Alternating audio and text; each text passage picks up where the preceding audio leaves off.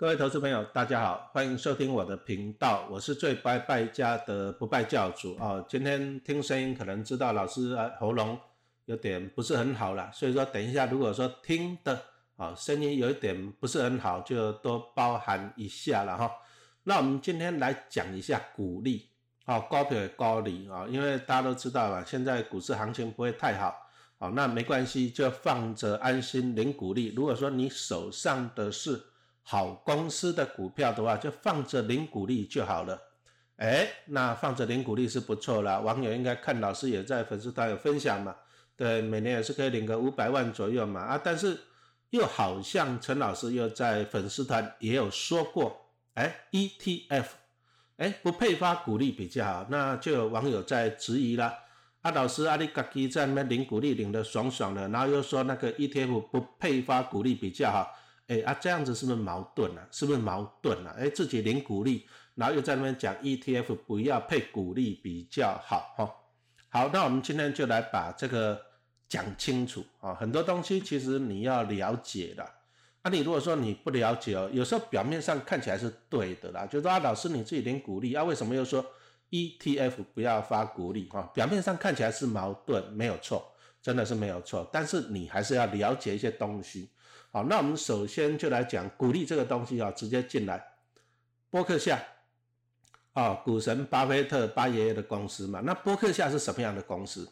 哦，他就是持有很多的股票，大家都知道嘛。巴爷有什么可口可乐啊，有什么 Apple 嘛。其实巴菲特他的波克夏就是买的就很像基金呐，就很像 ETF 之啊，因为他有很多几十档成分股嘛。那只是说他的成分股就是巴爷爷挑选的。啊，所以说波克夏啊，其实它就是一档基金，一档 ETF 啊，因为它有很多的成分股。好，那波克夏有没有配息呀？你如果投资美股的，你会发现波克夏没有在配息，那很好玩呢，因为波克夏它就是持有像刚刚讲的可口可乐、啊苹果啊，哦，那这个就是波克夏它的成分股。成分股在领发放股利的时候，理论上啊，波克夏也会拿到股利嘛，对不对？那股神巴菲特伯克夏公司有领到股利，那他为什么不发给投资人？为什么？哦，这个第一个嘛，在美国大家都知道税很重嘛，你如果投资美股，你领到股利，你搞不好就要先扣掉三十趴的税嘛，是不是？第一个，哦，那你如果说你是巴菲特来讲的话，哇，那你愿不愿意去缴这个三十趴的税，对不对？你说巴爷爷搞不好他如果发股利给自己，搞不好是一百亿美金呢，那一百亿政府科三十亿美金，他当然不愿意嘛。那不愿意缴这个税，那怎么办？最好的方法就是不要发股利，啊，所以说伯克夏他就不发股利。那不发股利，好，那这个股利跑到哪里去的？好，我们常常有一个名词的啊，专有名词叫做什么？滚入净值，什么意思啊？比如说我们刚刚讲到，来伯克夏领到的苹果啊，领到的什么可口可乐啊，哈，还有什么一大堆公司的股股利嘛，对啊？假设他领到了一百亿好了。那这一百亿他不配发下来，他干嘛？很简单吧，把这一百亿再拿去买啊！最简单就是说，苹果就去买苹果，买可口可乐，或者是买其他的好公司嘛。那他就这样一直买，一直买，一直买。那波克夏这家公司的规模啊，也就会越来越大，它的市值也就会越来越大。那巴菲特赚什么？那公司的市值越来越大，它的股价就一直涨啊！好，所以说你可以看回去看一下，你就 Google。啊，Google B R K dot A 啊，A 股的股价你就可以看到了。我在一九七零年代吧，哈啊，那时候大概伯克夏股价是几千块，好，那今年最高到了五十二万美金吧，好，那所以说其实股神巴菲特他就赚这个，这个叫做价差，啊，资本利得，长期的资本利得，哈，那当初虽然没有配股利给下来啊，但是他领。把股利持续买回去，持续买回去。伯克夏的股价从几千美金到几十万美金了。那巴菲特要钱怎么办？卖股票。好，他一股卖个一股就有五十二万、五十万美金了嘛，对不对？好啊，卖股票就有钱了。而且哦，卖股票这个资本利得这个价差，在美国、在台湾、在台湾是都不用缴所得税的。好，这样子清楚了嘛，对不对？那同样的，我们就回来的回到，就是说啊，为什么老师讲说高股息 ETF 或者是台湾的 ETF 不配息最好？为什么？那其实 ETF 它也是持有几十档成分股嘛，那它也是跟波克夏是一样的概念嘛。好啊，比如说像比如说好了零零五六好了，它领到三十档成分股的息，它不一定要配给投资的，不一定。为什么？它也可以放在净值里面嘛，对不对？比如说它领到了多少钱？好，我们很快的心算一下了。好，二零零五六，比如说它标榜就是每年六趴五趴了，好，算五趴就好，五趴的殖利率。啊，它现在的规模大概是一千两百亿，一千两百亿乘以五趴来讲，那它在今年十月的时候就要发出来多少？六十亿。哦，那其实这六十亿它不一定要发出来啊，它把这六十亿再放在里面，继续去买里面它的成分股嘛。那这样一直买一直买，它的资产的规模就会越来越大。好，就像波克夏一样哈，那股价就一直上去，股价一直上去，其实对投资人来讲是好事啊。其实投资人，你有没有发现到一件事情？好像老师录音的时间是二零二二年五月十三号，啊，今天零零五六的股价又回到了三十，我记得三十三十块多一点了，点八的样子。哎，那你如果说你长期观察零零五六，你会发现到一件事，哎，股价好像。三十块、三十二块，大概是天花板了。去年好不容易到三十六块又下来了，对不对？长期来讲，零零五六就是在三十块上下。为什么？为什么？为什么它没有办法像波克夏啊，从几千块美金涨到几十万美金？为什么？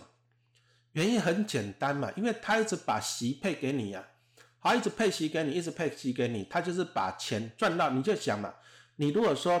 你自己投资股票，你领到的股利就把它花掉，领到的股利就把它花掉。请问你，你的资产会不会增加？会不会？当然是不会嘛。零零五六一样啊，他领到息就配给投资人，领到息就配给投资人，那他怎么去增加？对不对？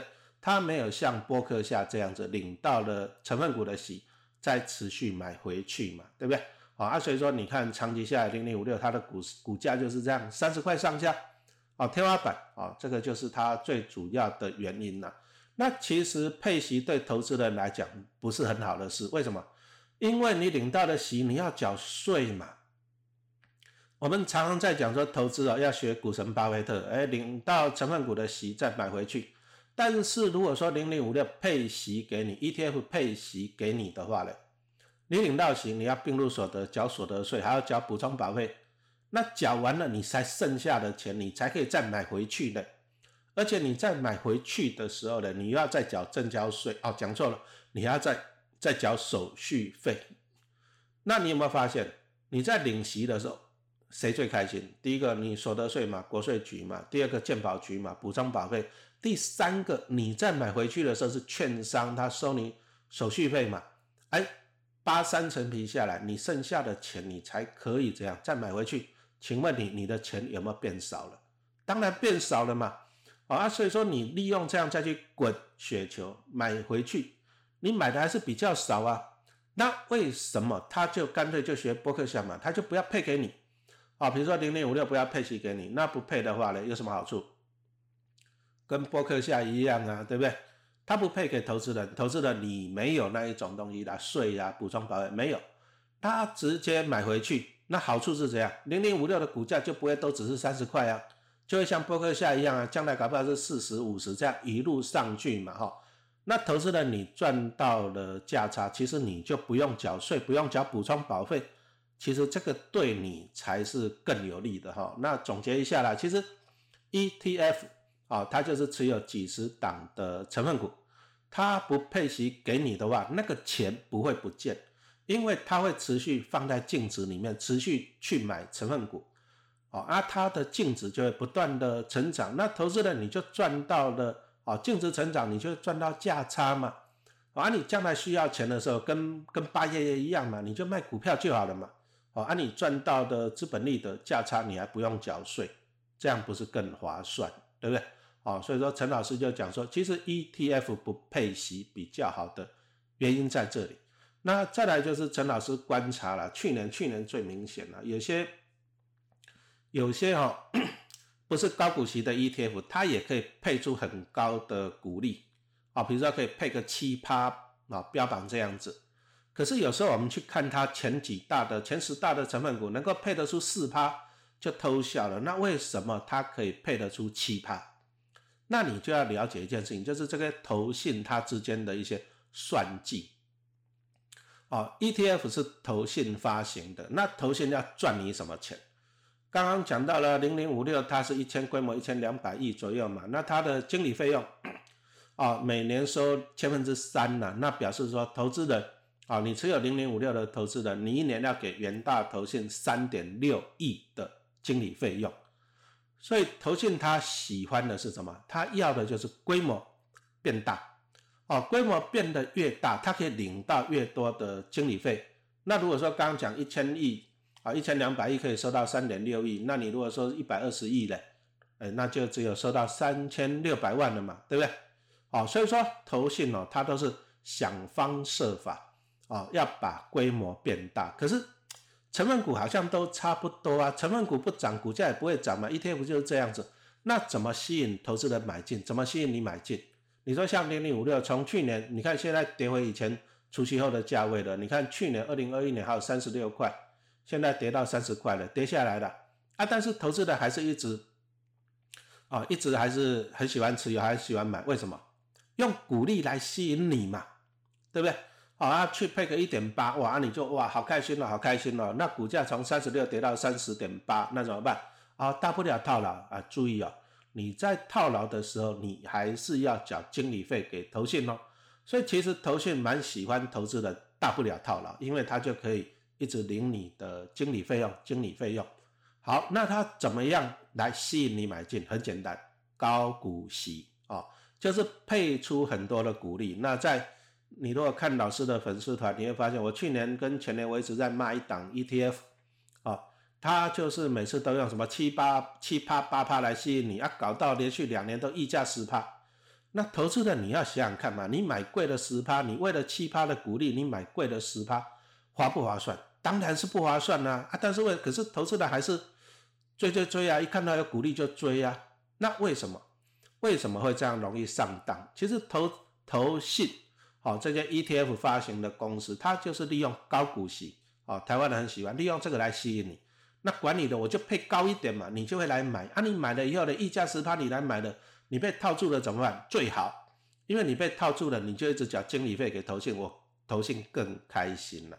好，所以说其实哦，我看了很多，其实讲实话了，我这样讲，很多投信就会不喜欢我了。这些投信不老实。哦，你看到了只有看到，比如说他就说我配发一点九九，配发一点八，你看到的是好爽，可是你看不到它里面的内容啊。你要等到你去参加除夕，被迫参加除夕以后，哦，你才可以从那个鼓励通知单，你才看到说，哦，原来里面，哦，三分之一是鼓励，三分之二是财产交易所得，还有什么公积金，还有什么平准金，哦，乱七八糟的。哎，你会发现哦，那他为什么事先不跟你讲清楚？为什么？他就是不要给你讲清楚啊，因为他一讲清楚了以后呢，啊，这个烂呐，这个不好了，你就不会买了嘛。他就是利用现在法规，就是有个漏洞嘛，就是你在配息之前呢，投信他只是跟你讲，好，我就告诉你我是配一点八，啊，你就开始除哦，你把一点八除以三十几块，哇，五帕六帕好爽，你就会想要买。可是他没有告诉你，这个一点八里面搞不好只有零点六是哦成分股的股利，那一点二是财产交易所的，他没有告诉你。那等到你参加被迫参加除息以后呢？哦，啊，你觉得股价下来，你大不了套牢了，你领到一点八，可是你大不了套牢了，可是你你事后看到也来不及嘛，对不对？哦，所以说这些投信他会利用这些东西。好，我们刚刚讲到了 ETF 发放股利的来源是什么？它就持有三十档，哦，高股息的是持有三十档了，像零零五六、零零八七八、零零九零零都是持有三十档成分股。哦，那高股息理论上，哈，ETF 它领到了这些成分股的股利。再把这些股利来发放给投资人，这个叫做股利，这个是理论上的。可是问题来了，万一这个股利不够发怎么办？啊，比如说我们举例哦，啊，去年你看去年零零五六纳入那个长隆，啊，友达跟群创，啊，那你看一下去年哦，去年长隆跟友达、群创的殖利率高不高？很低，哦，都两趴以下。那两趴以下，它怎么维持全部五趴六趴的殖利率啊？很简单嘛，它就要利用另外一个方法，叫做财产交易所得。那这个又是什么东西？哦，因为它持有三十档成分股。那大家再回到去年啊，如果说能够回到去年该多好了。你看那股市是不是涨啊？冲冲冲，涨很高嘛，对不对？大家都很开心，一万八千多点嘛，对不对？那这三十档成分股，因为股价上涨啊，就会赚到价差，这个叫做财产交易所得，这样清楚了吧？好，所以我们来总结一下了，哦，就是高股息的 ETF，哎，它领到的成分股的股利不够多，不够发，它如果只有分那个成分股的股利，搞不好只剩下两趴跟三趴的殖利率，那投资人会骂，哇，你这两趴三趴，你还好意思讲你高股息？那投信怎么办？啊，没关系啊，因为去年股价上涨嘛，他就把赚到的价差再拿出来配给你，这个叫做财产交易所得。哎，那而且他在事先不需要公告啊，有多少是股利啊，那有多少是财产交易所得，他事先不需要公告。但是你事后你会看哈，比如说我记得吧，零零五六哈，记错了就原谅我一下，你就去查一下就好了。在去年大概只有三十几趴是股利了。然后有六十几趴是财产交易所得，好，那这个可以从这里可以看出来，它就是成分股的股利不够配嘛，所以就要用财产交易所得来怎样来补。好，那投资人会说啊，老师啊，管它黑猫白猫，能够给我就是好猫。哎，啊你那个股利不够，你发财产交易所得给我也 OK 呀，也 OK 呀。哎，这个怎么讲呢？其实财产交易所得也是你的钱呐，不配给你。你不会损失啊，比如说举个例子来讲啊，比如说你有一百万放在陈老师这里，陈老师说我帮你投资我，然后我每年给你五趴五万块，可是，一年过去了，结果陈老师发现了，发现怎样呢？你这一百万放在老师这里，结果投资一年下来，我领到股利凑一凑，只变成一百零二万。那理论上呢，因为你给我一百万嘛，所以我只能够给你两万块，我还是要帮你保本嘛，对不对？可是呢？你一定会骂我啊！说老师，你讲好了五趴的高股息的，啊，怎么只剩下两万？那怎么办？那我就把你的钱嘛，从你里面再拿三万来给你嘛，这样就有五万了嘛。好，那同样的这个高股息 ETF，他们在其实很多的 ETF 去年就在玩这个游戏的啊，因为股市上涨啊，他们成分股赚到价差，那成分股赚到价差，他就把成分股的价差拿来配给你，这样清楚了吗？不过还是那一句话讲了。成分股有赚到价差，他不配给你，那个还是你的钱，那个钱还是在净值里面，还是你的钱，哦，所以说其实他不配给你是 OK 的，还是你的钱啊，不会少。但是投信为了反正就高股息这三个字嘛，哈，所以我们还是来做一个总结，为什么陈老师讲说 ETF 不配息最好？因为很简单嘛，这些投信就是为了要维持一个高股息，他就会想方设法，哈，第一个。啊，用股利，如果股利不够配，就用财产交易所得。但是哦，我看今年就惨了。为什么今年就惨了？去年是股市大涨，所以说这些 ETF 都可以配得出财产交易所得，都可以配出高股息，因为去年股市大涨。啊，今年不好了，那表示啊，表示这些 ETF 的，哎，它没有财产交易所得来配给你的。那如果说他资他领到的股利又不够多哦，那今年的殖利率就很难看咯。好，要有心理准备，因为他没办法再用财产交易所的这个来滥竽充数了。好，所以说其实啊，其实其实我们回到原点嘛，你想想看嘛，你投资一档高股息 ETF，你想要的是什么？就是靠成分股，然后领股利嘛，对不对？成分股赚了股利给你，不必要把这个成分股的价差也配给你，成分股的价差放在 ETF 里面的净值还是你的钱，但是呢？他就是把你的钱拿来配给你，那你想想看，这不好，为什么不好？他配给你，那你完蛋了，你还要再买回去，你才能够滚啊！啊，你买回去的时候，你要产生一些什么手续费的支出嘛，对不对？哦，所以说其实你看一下，为什么股神巴菲特人家这么有钱，人家这么有智慧，好，他的 ETF 啊，他的博客下一毛钱的股利都不配，好。它就是持续去滚，那它的股价、它的净值就从几千块美金涨到几十万美金嘛，哦，这样子清楚了嘛，是不是？好，那再回到陈老师这里哈，那我刚刚讲到的就是 ETF 其实不配息，其实对投资人来讲你没有损失，其实你还还有赚呢，因为你就不用缴所得税，不用缴补充保费，你也不用再买回去，因为你买回去还要再什么一些手续费什么都不用，，ETF 是这样子哈。好，那陈老师自己领到了股利的，哎，我持有的都是个股啊，啊，比如说我领股利，大家都知道台积电嘛，中信金、元大金嘛，哈，新富发这些，哎，这些是个股啊，个股跟 ETF 不一样啊。我刚讲到了 ETF，它要吸引你来买进，它要规模要变大，它要赚你的经理费，所以它是拿高股息来吸引你。那很多投资人，你领到股利赔上价差嘛？可是陈老师买的是个股啊，个股它的特点在它的股本就固定，它不会像 ETF 规模会变大，而且个股台积电没有收我经理费，中信金、元大金也没有收我经理费呀。这样清楚没有？所以其实个股来讲，它不需要拿什么股利来来吸引你买进了。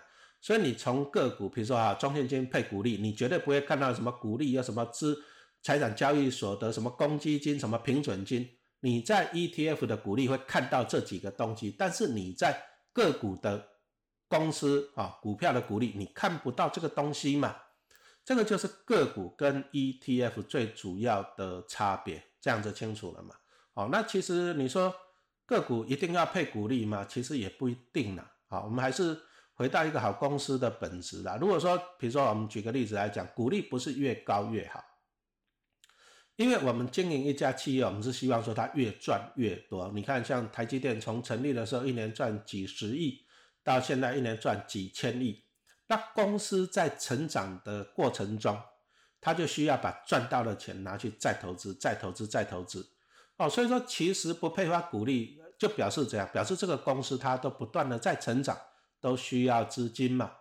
所以你看台积电，它过去大概就赚两块钱配一块钱，啊啊，但是呢，它的获利从几十亿、几百亿到几千亿这样子成长。啊，如果说有一家公司配息很大方，那其实就是跟大家讲说啊，那我没有成长的空间了。你看那电信三雄。几乎就是赚十块给你十块钱，赚五块给你五块钱。可是它的获利有成长吗？啊，那我们再来看一下投资人很喜欢的，像兆丰金呐，哦，它的盈余分配率很高哦，八点八乘五啊，对不对？赚一百块给你八十五块、八十七块，好好我好好好。可是你去看一下，哦，兆丰金过去这几年，你看他的获利是不是年好税后净利是不是大家都是两百五十亿左右？他没有成长。反正你去看一下中信金，那大家都说他配息很少嘛，小气一块金嘛，对不对？啊，赚两块多只有配一块钱，一点二五这样子。可是你看它的税后净利，啊，是不断的在成长的哈。所以我们这里做了一个总结啦。其实一家公司配股利给你哈，当然有配投资人可以领到钱嘛。但是他如果不配给你，他把钱拿去赚更多的钱，像台积电来讲啊，其实你就赚到价差也不错。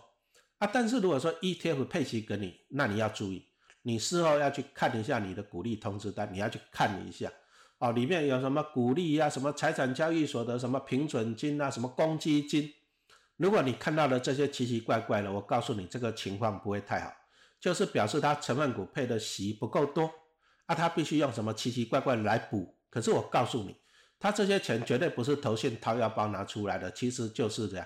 配息之来源可能为本金，这样清楚了吗？好，那所以说 ETF 它就是维持一个高股息啦，啊，吸引投资人买进，好，那它目的是规模变大，那经理费可以领更多一点，但是投资人你可能，哦，你可能就是被蒙蒙蔽了，我只能这样子讲了，讲太明白，这些头衔又不喜欢我了哈，所以我们就讲到这里，就说其实 ETF 啊不配息最好，讲真的不配息最好，哦。那个股个股配不配息？OK，因为个股它不是 ETF，它不会想要什么要你的经理费什么什么的哈。当当然了，其实不配息最好，就像波克夏哈。那公司跟 ETF 把拿到的钱鼓励啊拿去赚更多的钱，投资人赚到价差，其实才是最好的。好，谢谢大家的收听。